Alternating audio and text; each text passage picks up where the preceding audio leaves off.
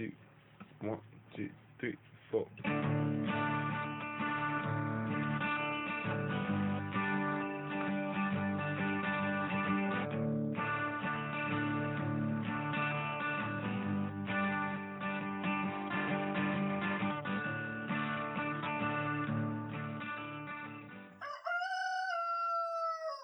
Hey y'all, it's me, Seba, I'm writing to you from a very rainy night.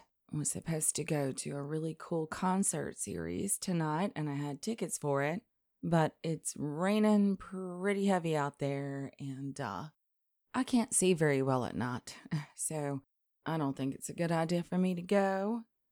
And also, I have pulled my back. I've hurt my back a little bit doing things I shouldn't have to do but I now have to do by myself. And so I thought I'd just come in here and talk to y'all. And as usual, I have no idea what I'm going to say. So this should be fun.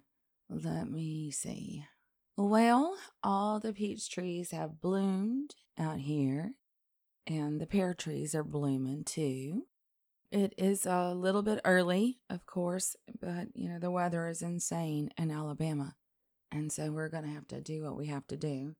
And so we might lose some if we get another freeze, but I don't see another freeze unless it's hiding somewhere. and so I'm hoping that there's not one and I finally get all that yummy fruit we didn't get last year. And y'all, my house is still just destroyed from um, the situation it got left in. It, it really is. However, I've decided to just cook outside as much as I can and uh, this weather that we've got coming up, it's going to be grilling season. So I'm really excited to do that. I got some buddies coming over this weekend, and we're going to have a good time out there. You know, Ostara and spring are my favorite times. And my birthday's coming up, and it is just, it's my season.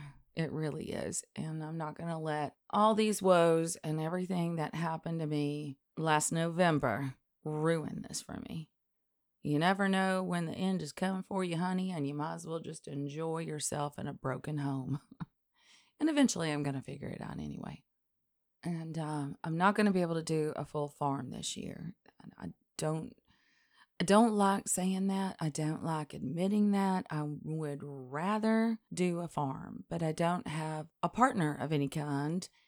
And there's a lot of heavy lifting involved. Too much for me to do. And uh, since I'm already doing everything around here and trying to work, eh, there's just no way I could do it. But I am going to do some herbs, and I got me a half pound of sage, the green kind of sage. And I was going to make a little field for my coven. I think I talked to y'all about that last year. So we don't have to use white sage anymore because we just can't abide by doing that anymore. No more cultural appropriation if we can help it. And uh, hopefully, we're going to end up with really cute green kitchen sage bundles that we can use for other things. But I did want to talk to y'all today about seeding. So, if gardening is not your thing at all, this episode, go ahead and run right past it, honey. It's okay. But for any of y'all who are out there going, you know what? I want to grow something this year. And especially since I've been on y'all for a very long time to grow things, I wanted to talk about it. Just to review, I've always found seeds to be magical, perhaps the most magical thing there is. I mean, it's tiny and it only requires a couple of things to spring back to life. It's a wonderful lesson for like a little kid, too, on what magic is. But it's quite fantastic to me. That one of the steps I think we miss when we're seeding our plants is that this is an opportunity to grow with the plant magically. And it's an opportunity for spell work that that plant can help you with.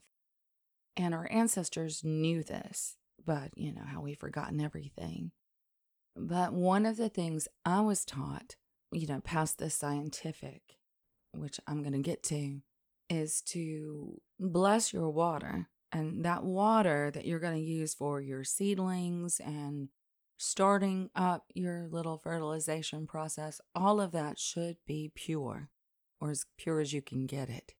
And I don't mean run out there into a mud puddle and get that because uh, that could introduce some things that we don't want. But what I do is I take my well water, and uh, that's coming directly out of the ground here on my land already. Those plants are going to know it later, you know. And then when I have my well water gathered, I'll take it in and I'll put it through my filter to assure that any kind of toxins are gone. We don't have much, well, there's no we out here. I've got to stop saying we, y'all. I don't have any pollutants that I know of going in there and it's been tested and it's looking good. However, I just want to make double sure because these seedlings are going to be incredibly tender. So I'll go ahead and put it through my filter and then I will put it in a large mason jar or four or five and let it sit outside on the altar in a waxing moon to gather all that growing energy. And that is the water I'm going to use when I put my seed down in its little bed. Anyhow, that is one of the ways that I incorporate magic into my gardening practice. That water is blessed. I'm sure of that. And I think about my own body and how it needs the same thing. And um, on the day that I water in my seed, I drink from it too. I attempt to go through all of the processes as much as possible. I kind of grow me along with the seed. Anyway, so that's some of the magic that I do right off the very get go. But there's some signs I think some of y'all might want to know about, and that is this always use seed starter mix and make sure that it is 100% sterile. Now, I see a lot of expensive stuff out there, really expensive. Um, I like Jiffy. It usually is right on the money and it's going to expand quite a bit. So, a tiny little bag is going to get you, honey. Don't worry about it. I'm going to tell y'all a couple of problems that will happen with your seed and your seedlings that are common and try to get you not to do those things. Okay? All right. Number one, do not overbury your seed. Look and see what it's going to say on the package. But if it's a little tiny pepper seed or a little tiny tomato seed and they say a quarter inch, do not go any deeper. I mean, I tend not to even go that deep, but do not do it. And with salad greens and that kind of thing, you want to basically flick dirt over it because if they're too far down, they're never coming up. Um, pepper seed, you are going to wait and hope and pray over that damn seed, and you are about to give up. Your tomatoes are going to come up in a couple of days, honey. I mean, like within the week. Your cucumbers are going to come up right away. Any kind of green bean is going to be like, hello, how are you doing? I mean, within a day or two. Your pepper seeds, however, are going to give you shit. I have waited before for three weeks, given up on it, threw it outside, and bam. And there was a reason for that. There was science for that. So let's talk about y'all's setup, okay? Those warmer mats that you can get on Amazon for like $12. Well, those things are going to last forever. So that's your number one thing you got to have. They have to be underneath your seedlings. This is a no brainer. I mean, unless you live in the tropics. And what that's going to do is it's going to warm the bottom of that tray, and any roots that start up are going to want to get down to that heat. And that's going to give you longer, stronger root bases. But the other thing, and the thing I, when I'm trying to guide somebody through growing stuff and they're having trouble and they don't know what in the world's going wrong, your light system, your UV light system, and by the way, they sell those on Amazon too, needs to be just inches away from your tiny little seedlings when they come up. I'm not playing with y'all. I've seen people go, well, you know, Six inches will be fine. No, it won't. Well, what's going to happen is they're going to get leggy, and all that stem growth is going to be weak. And that's not what we want. What do we want when we want seedlings? We want them short and fat. We want them stocky, baby. And we want them that way so they can support everything that's going to come. Also, I've noticed, I mean, there's no science to back this one up, but the leggier they are, the more susceptible, the, uh, at least mine are more susceptible to something called damping off. So let's talk about damping off, honey. Damping off is going to happen if you are not doing everything in the right order. And sometimes damping off is going to happen even when you do. So do not blame yourself. But what is your battle plan? Okay. And if you haven't heard of damping off yet, I mean, I'm not going to give a whole thing on that, but it basically is a disease that's going to be caused by fungi, mold, these sorts of things. And they are all over your house and you don't know they are. Okay. One of the reasons you don't see it as much outside is you've got wind and you've got, you know, circulation and you usually have more heat. I mean, you should if they're out there in the sun. But when they are in your house, when you're starting these little babies in your house, they're usually cool conditions. Um, I was on the phone with one of my coven mates and I told her she was going on about her peppers not coming up. And I was like, What's the temperature right there? She's like, I don't know, 65 maybe, maybe 70. Well, they don't like that shit. They don't like that. They, they like 85, hun. And so if you're doing them in the house already, you're going to have to, well, put them in a very warm location. And also consider that these conditions are probably not great for it because cool and damp equal fungi. It just does. Or at least this kind of fungi that's going to attack your babies. And what it looks like is as if something came along and pinched the base of your stem. Just pinched it. Sometimes rotten too, but usually just a little pinch, and that's where it gets weak and then it falls over and it dies. Mm-hmm. It's heartbreaking. I did a long time ago. I made a horrible mistake and I put all of my seedlings. Oh my God, it was so dumb in one of those like you grow them hot houses and I put them in my living room where it was nice and warm, but then I zipped it all closed and everybody died from damping off. Everybody in that room. To prevent damping off, although you might not be able to, have your home a little bit warmer, but also you're going to need circulation.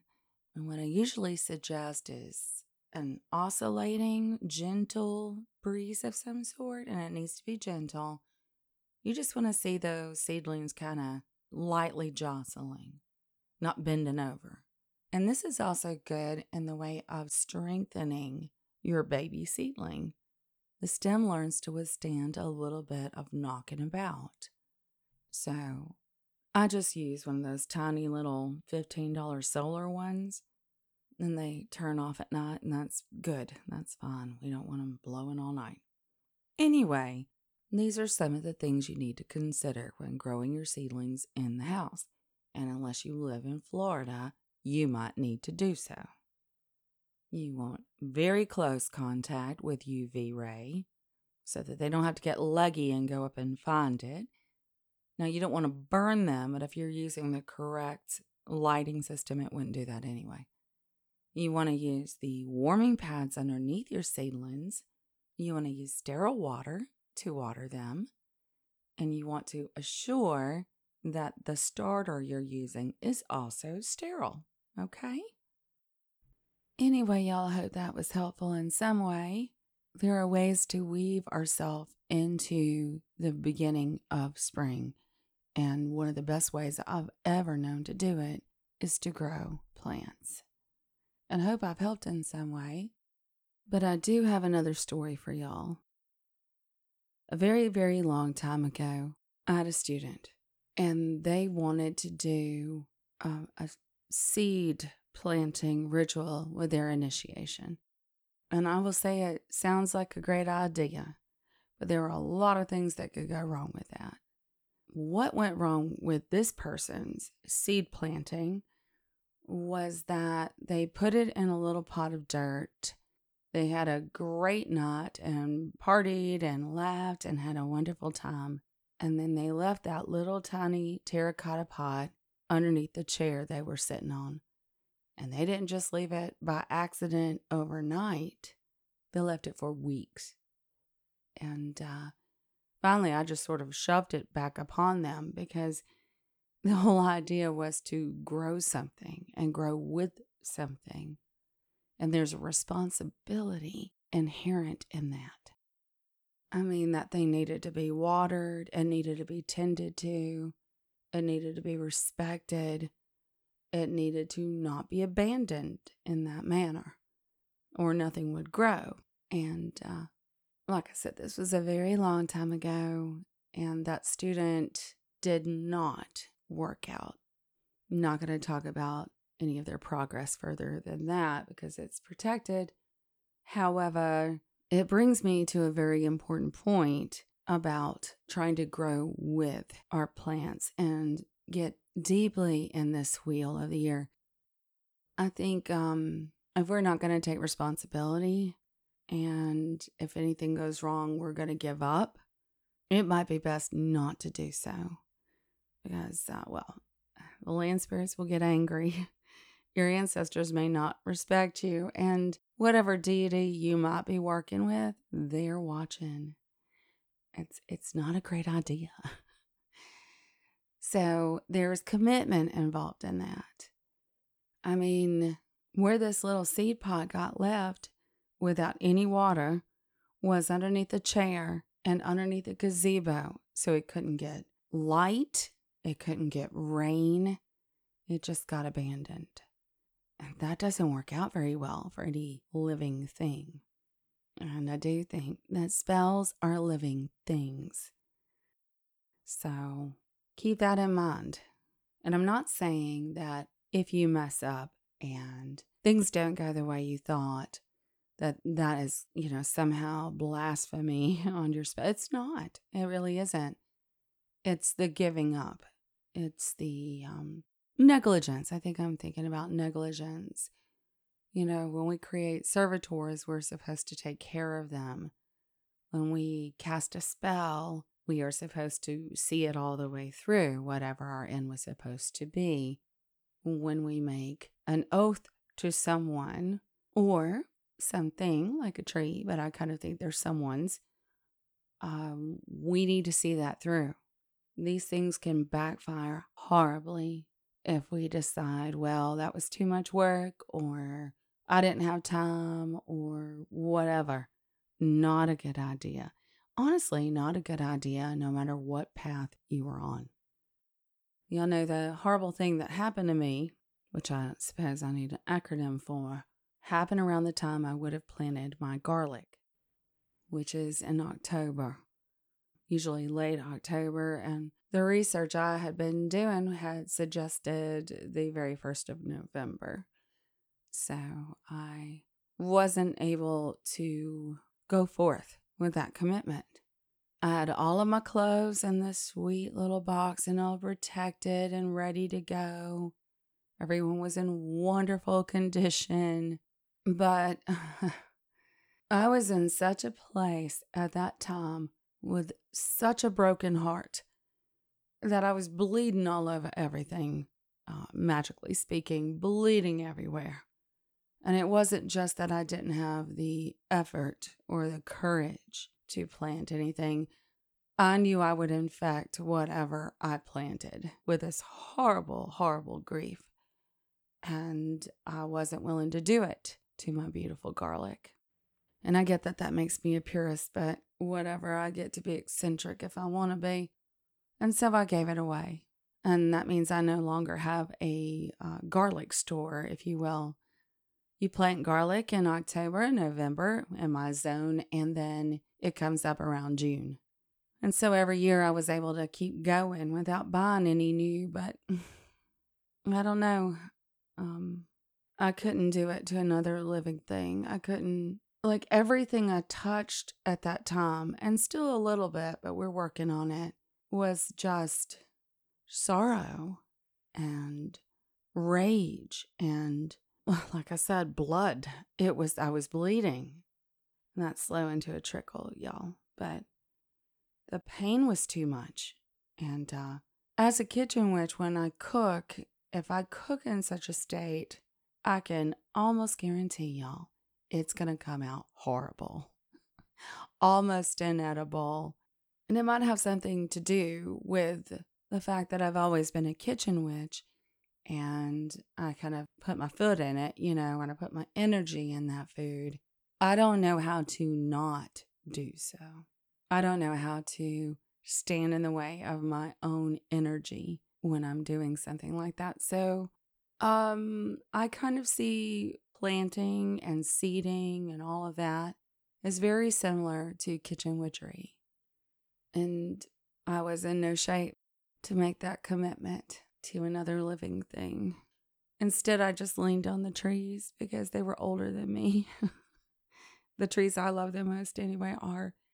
And uh, I don't want to actually pour negativity into a tree, but I sure will lean on one upon occasion.